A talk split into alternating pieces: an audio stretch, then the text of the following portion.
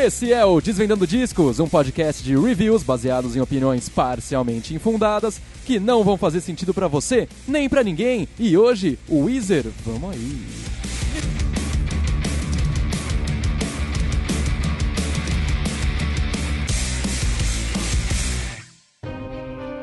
Um homem, um guerreiro, enfrenta todos os discos do Weezer. Será que ele vai desistir? Será que ele vai chorar? Descubra hoje no Desvendando Discos.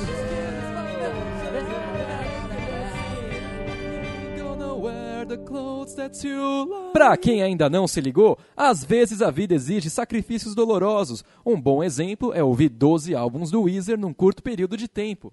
E fazia muito tempo que eu não escutava o Weezer, muito tempo mesmo. Eu acho que a última coisa deles com a qual eu tive contato foi o álbum Hurley, lá em 2010. É, nove anos já. E a lembrança que eu tinha de Weezer era de uma banda que, independente da época da sua vida, continua tendo umas músicas legais, sabe? Uma vibe parecida com Blink e tal. Mas eu não podia estar mais errado.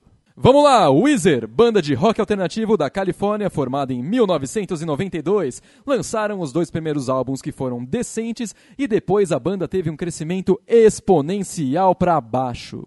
Eu já falei aqui sobre o quão terríveis são as letras do álbum The Best Damn Thing da Avril Lavigne, mas o álbum Make Believe de 2005 do Weezer é um fortíssimo candidato para destronar aquele disco.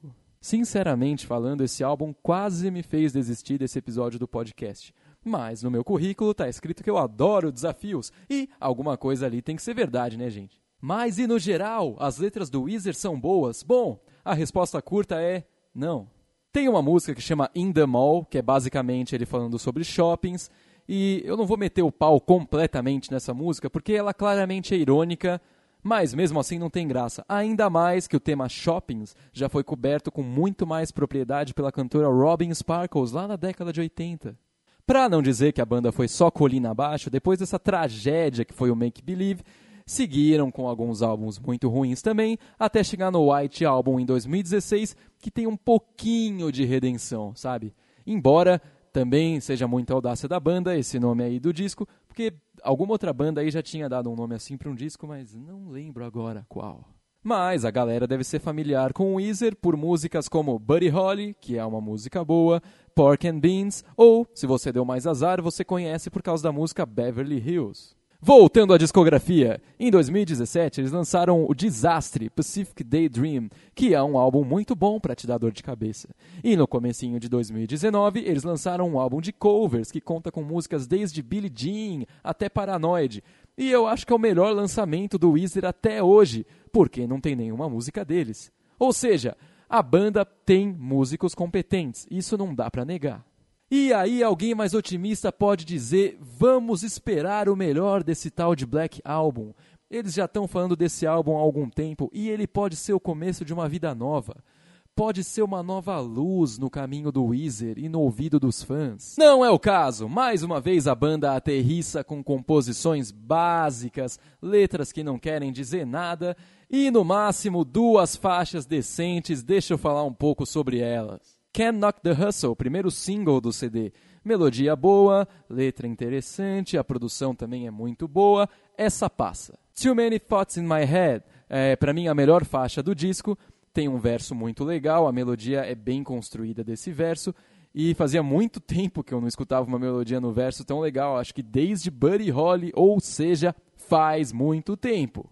No final das contas, outro álbum ruim, se você é fã do Weezer, você vai acabar se contentando, porque é melhor que o anterior, mas por algum motivo eu espero mais dessa banda. Eu queria ver uma coisa melhor. É, mas talvez não chegue tão cedo, talvez daqui 15 anos. Eu só achava que a essa altura do campeonato o Weezer ia conseguir fazer introduções para as músicas melhores do que.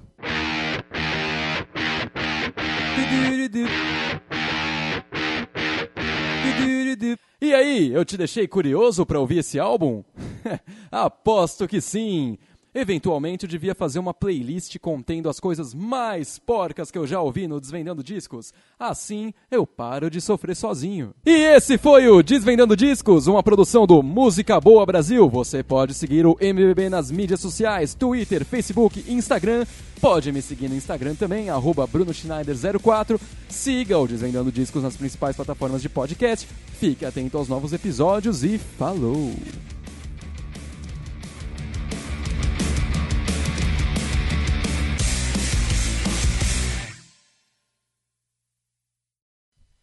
Cento e vinte e sete horas preso numa pedra? Olha, eu ouvi umas dez horas de Weezer, então eu entendo sua dor, irmão.